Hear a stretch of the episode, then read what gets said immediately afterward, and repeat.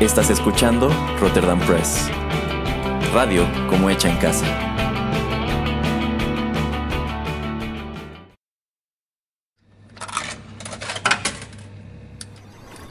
Los videojuegos han deleitado tus sentidos en la pantalla y ahora lo harán en la radio a través de su música.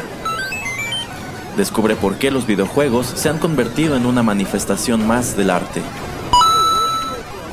Inserta una moneda y acompáñanos. Esto es ocho bits.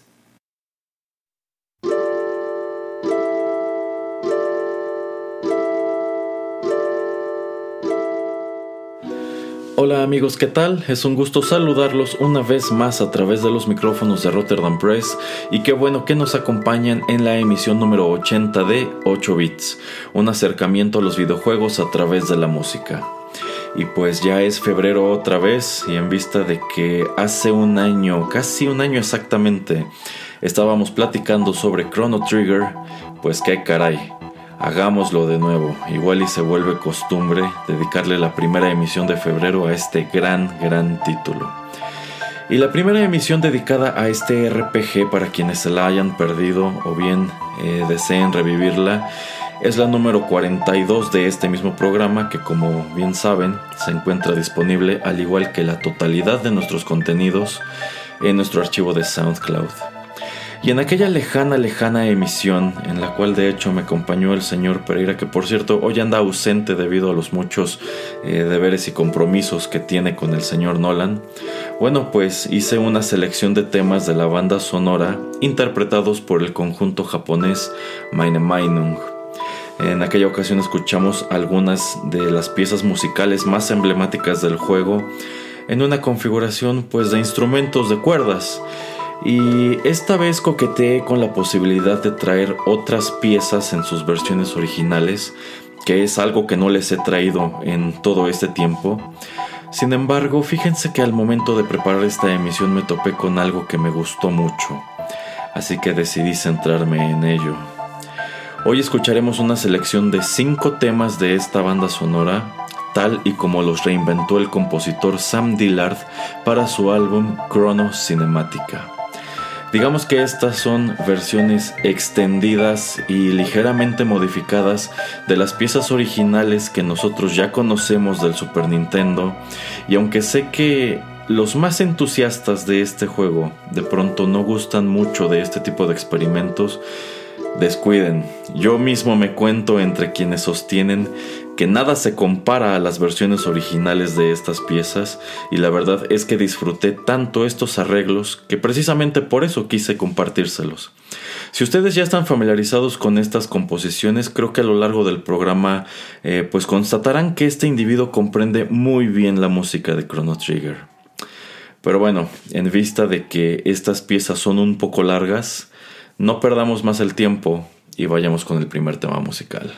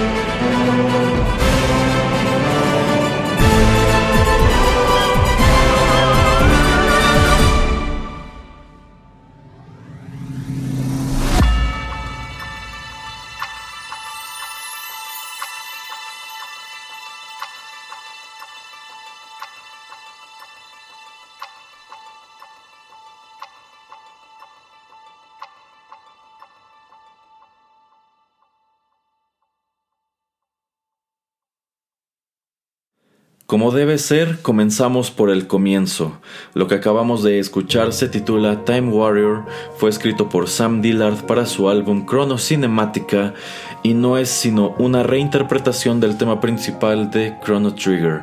el cual es a la vez el tema de Crono, el protagonista del videojuego que apareció para el Super Nintendo en mil novecientos noventa y cinco.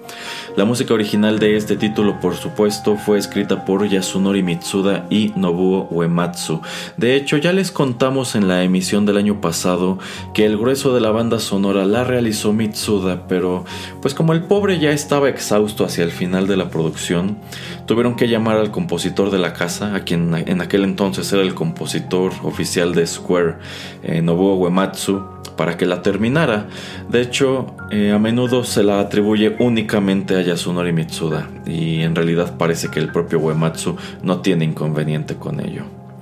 La banda sonora de Chrono Trigger es una de las más aclamadas en toda la biblioteca del Super Nintendo y es en sí una de las más aclamadas en la historia de la, en, en la, historia de la industria. De hecho, pues los temas que la conforman a menudo aparecen en estas listas de top cien, top cincuenta, top veinticinco temas musicales de la era del Super Nintendo o incluso pues específicamente de juegos del género R P G. Y precisamente por ello numerosos intérpretes la han trasladado a distintos géneros, sobre todo en YouTube, que fue en donde descubrí este ejercicio realizado por Sam Dillard en dos mil diecisiete, Crono Cinemática.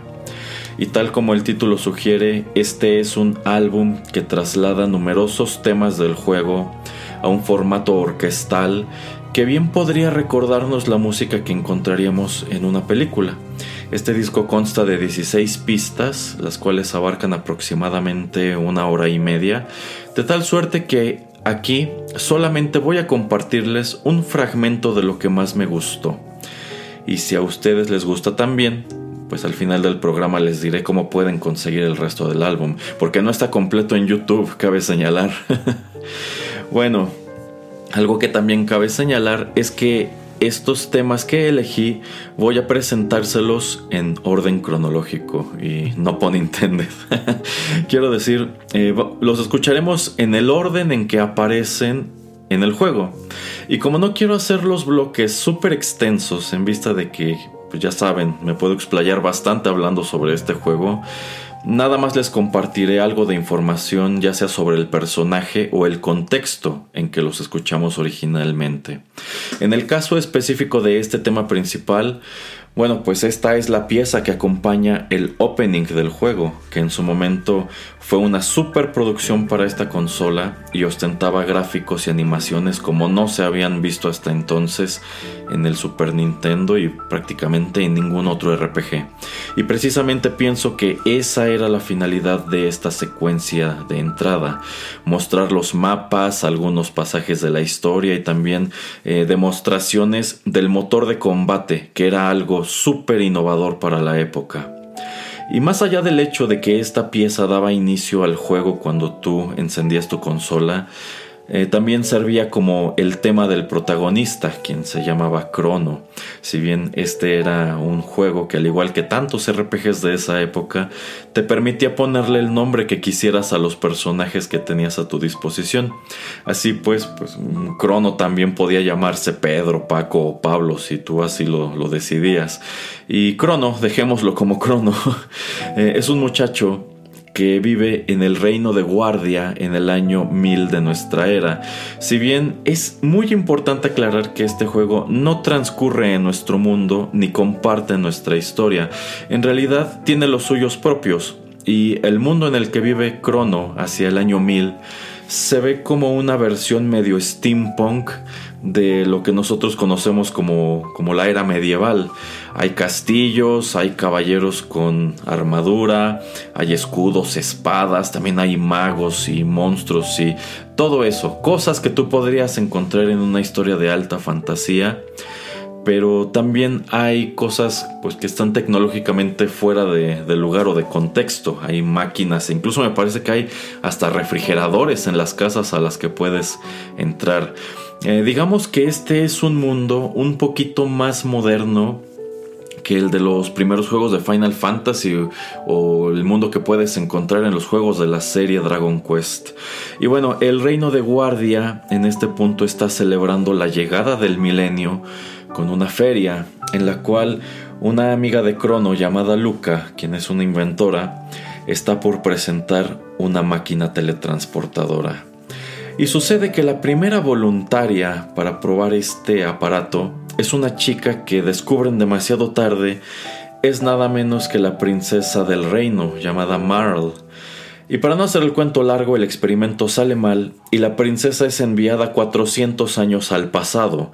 y es deber de Crono como buen héroe ir en su busca antes de que el rey se entere de que su hija ha desaparecido y todos se metan en un problema. Grosso modo, ese es el inicio de esta gran aventura que lleva a Crono al medievo, a la prehistoria, al futuro e incluso al final del tiempo mismo.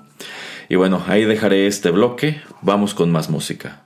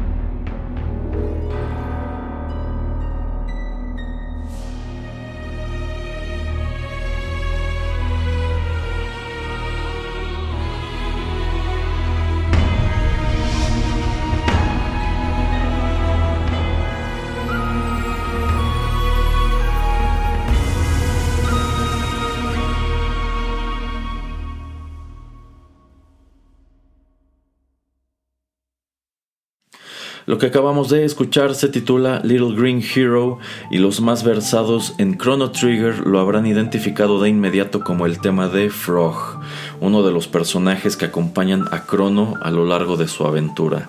De hecho, Frog es uno de los primeros en sumarse a su causa, pues él es uno de los caballeros al servicio del Rey Guardia en el año seiscientos de nuestra era, que es a donde la princesa Marl ha ido a parar luego de que el experimento de Lucas saliera mal. Y Frog, Frog es un personaje padrísimo. De entrada, Frog es precisamente una rana antropomorfa con armadura y espada, y quien de hecho más adelante incluso aprende a realizar hechizos relacionados con el agua. ¿Y por qué carajo hay una rana en las filas del ejército de este reino en esta época? Bueno, pues sucede que cuando Crono llega al año seiscientos en busca de Marl, descubre que el reino de Guardia se encuentra en la etapa final de la guerra contra un ejército denominado The Mystics, el cual es liderado por el hechicero Magus. Al ent- uh, y al adentrarnos más en este conflicto, descubrimos que Frog en realidad era un chico humano llamado Glenn, quien era algo así como el escudero de Cyrus, el campeón del reino, quien parecía estar destinado a derrotar a los Mystics con la espada Masamune. Sin embargo, pues Cyrus termina siendo derrotado por Magus y Glenn, en su intento de vengarlo, termina convertido en la criatura que encontramos en el juego, y digamos que pues también con un deseo de venganza casi suicida. Sin embargo, su historia, al igual que la del mundo entero, cambia con la llegada de Crono y de Marl a su tiempo, pues pronto descubrimos que el incidente en la Feria del Milenio, así como este conflicto armado del año seiscientos contra Magus,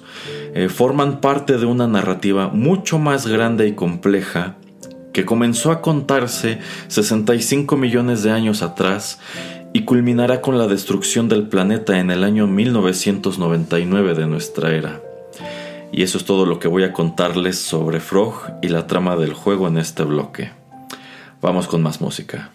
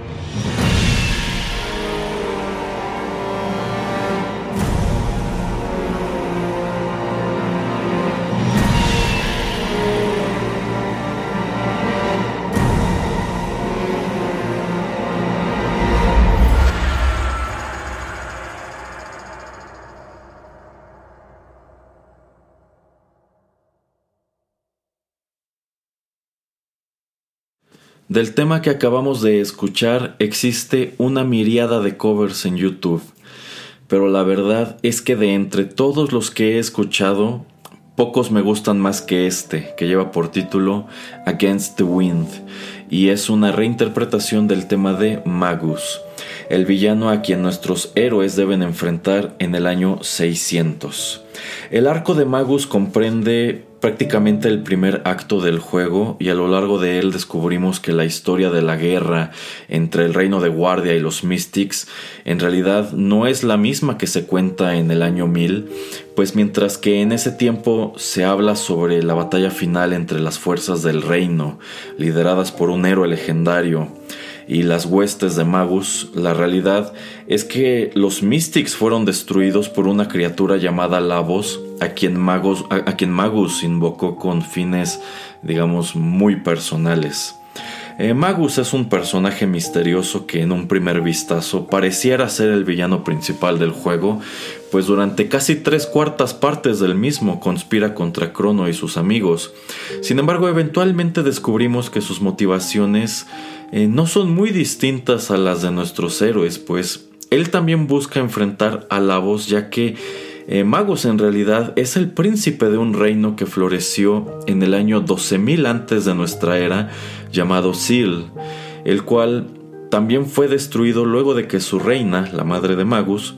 intentara eh, explotar a la criatura Lavos como una fuente de energía, y una de las tantas consecuencias de este acontecimiento fue que él terminó doce mil seiscientos años en el futuro y creció para convertirse en el líder de los Mystics y en uno de los pocos seres humanos capaces de utilizar magia en el año seiscientos. Eventualmente, ya hacia el último acto del juego, la historia nos brinda la oportunidad de sumar a este personaje a nuestra partida o bien destruirlo de una vez por todas, y dependiendo de lo que decidamos, algunos eventos y algunos finales cambian, porque si recuerdan lo que les contamos hace un año, eh, Chrono Trigger fue uno de los primeros R P Gs y también uno de los primeros videojuegos en ofrecer finales múltiples a partir de las acciones del jugador, cuando menos fue el ejemplo más famoso que tuvimos en el Super Nintendo. Bueno, pues aunque uno podía elegir entre conservar a Magus o matarlo, eh, la, la cronología oficial del juego establece que él se une al equipo y sobrevive a los acontecimientos del acto final, pues él es un personaje relativamente importante para los dos títulos que siguieron en la serie Crono, al igual que el personaje a quien corresponde el tema que escucharemos a continuación.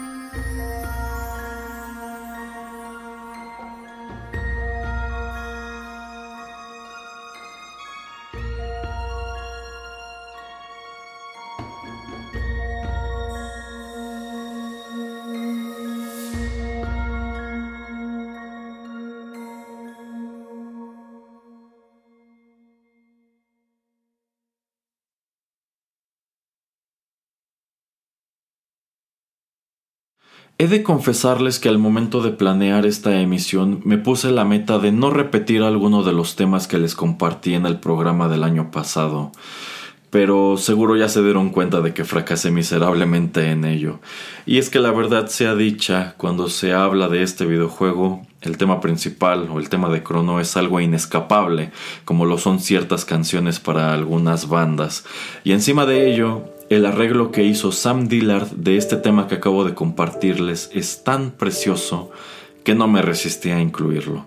Lo que acabamos de escuchar se titula Dreams of the Virtues y no es sino el maravilloso tema de Schala, una de las piezas musicales más queridas de toda la banda sonora de Chrono Trigger, a pesar de que solamente se la escucha en dos o tres ocasiones y en puntos muy específicos de la historia.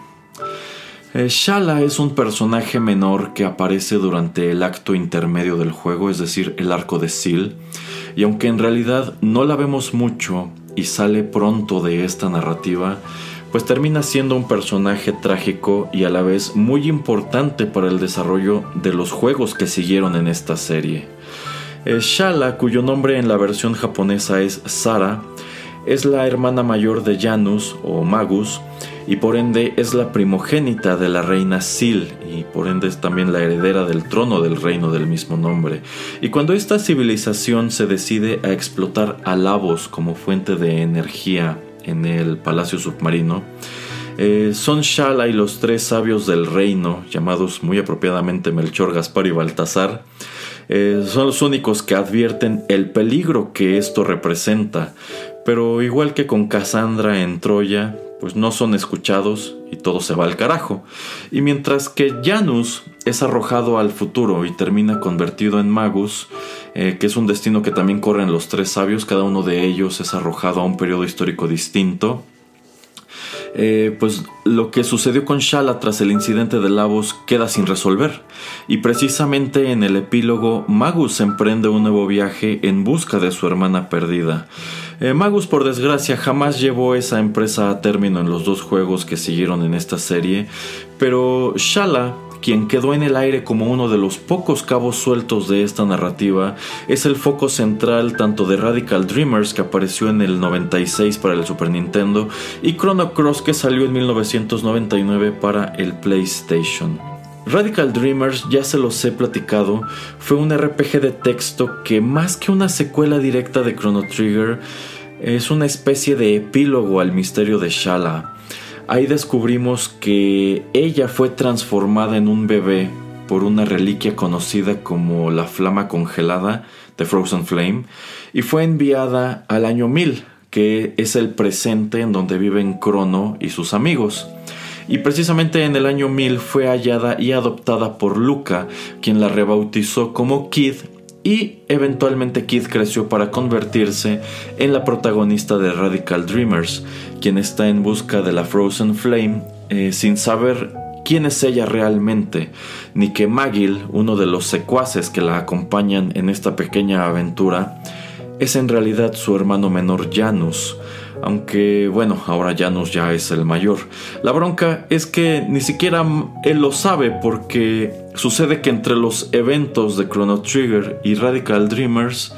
eh, Magus eh, se borró la memoria o algo así. La verdad, no soy muy fan de lo que hace este juego con Schala ni con eh, los acontecimientos posteriores a Chrono Trigger. Y lo peor del asunto es que Chrono Cross parte también de este mismo acontecimiento, con la enorme diferencia de que ahí, después del incidente eh, de Lavos en el reino de Sil, el alma de Schala se partió en dos, y mientras que una mitad se convirtió en Kid, porque bueno, es un personaje que repite de Radical Dreamers, eh, la otra mitad fue arrojada más allá del fin del tiempo y se fusionó con algo así como el alma de Lavos, dando hacia origen al Time Devourer, que amenaza, bueno, es un monstruo que amenaza con consumir todo el tiempo, bla bla bla.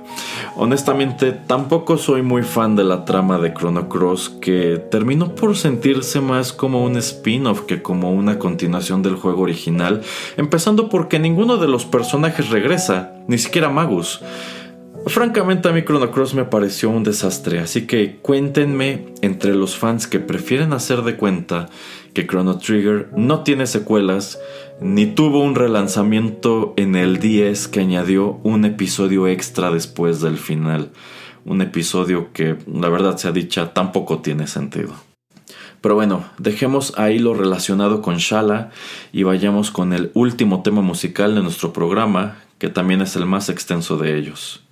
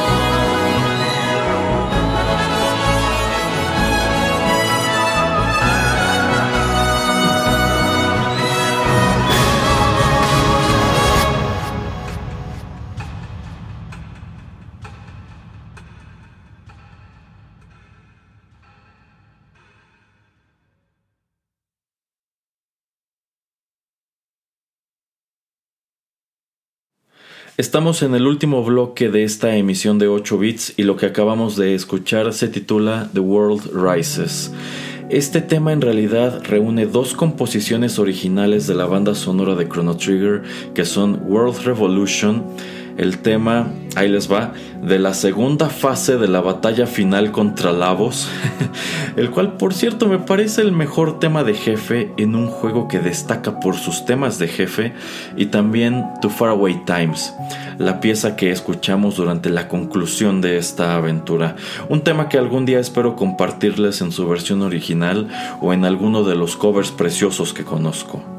Por ahora es con esto que cerramos los segmentos musicales de nuestro programa, y también para terminar con la información, pues no queda sino mencionar lo indispensable o lo esencial.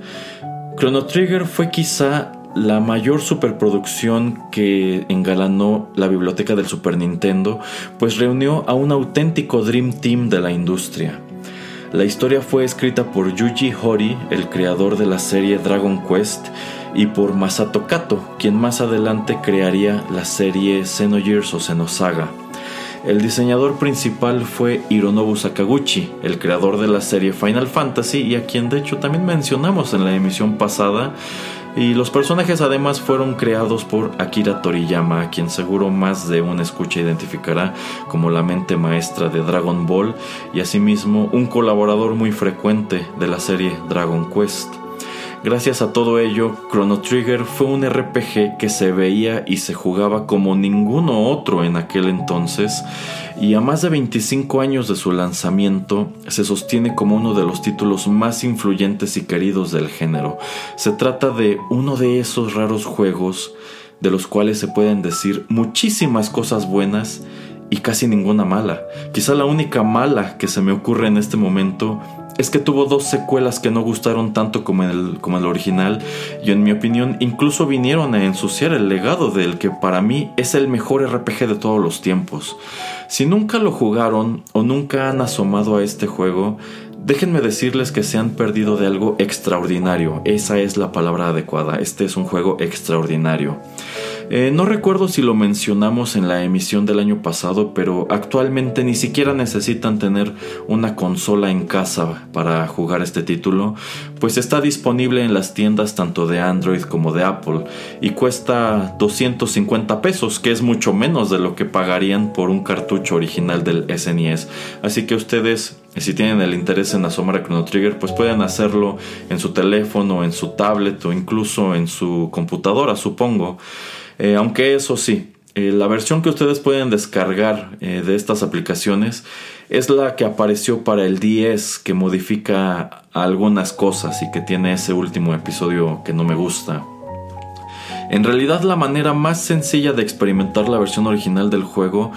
es a través de un emulador, que no creo que les cueste mucho trabajo encontrar uno. Eh, digamos que son solamente unos cuantos detallitos los que cambian de un puerto a otro. Pero para quienes somos puristas insufribles de este título, son cosas que hacen toda la diferencia. Así que, en serio, si ustedes tienen ganas de asomar a, de asomar a Chrono Trigger, yo los insto a que lo hagan mejor a través de un emulador. Pero bueno, como les dije al principio del programa, estas cinco piezas musicales han sido solamente un fragmento del álbum Crono Cinemática. Si les gustó lo que les presenté y se les antoja asomar al resto del disco, pueden buscar al compositor Sam Dillard en Bandcamp y ahí encontrarán este y otros álbumes que él ha realizado con la música de videojuegos como Zelda. Eh, Crono Cinemática específicamente cuesta solo diez dólares y Bandcamp les permite descargarlo a su computadora en la calidad de audio que más les acomode para que hagan como yo y lo escuchen cuando quieran y cuantas veces quieran. Y por supuesto, no está de más recordarles que todos los contenidos de nuestro podcast desde el día uno están disponibles en SoundCloud y que pueden suscribirse a Rotterdam Press en Spotify, iTunes, Castbox, TuneIn Radio y prácticamente cualquier aplicación de podcast para que, para que reciban directo en su dispositivo móvil los episodios más recientes que realizamos para ustedes. Y es con ese par de comerciales que llegamos ahora sí al final de nuestra emisión ochenta. De verdad espero que la hayan disfrutado. Muchas gracias por la sintonía. Yo soy Erasmo y ya saben que tanto yo como el señor Pereira los esperamos en los nuevos contenidos de Rotterdam Press. Tschüss.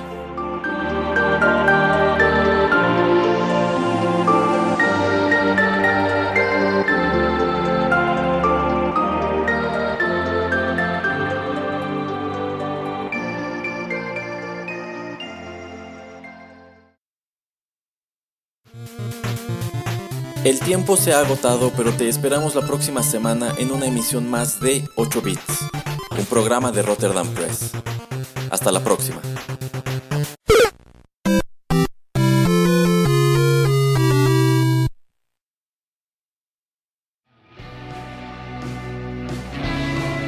Estás escuchando Rotterdam Press.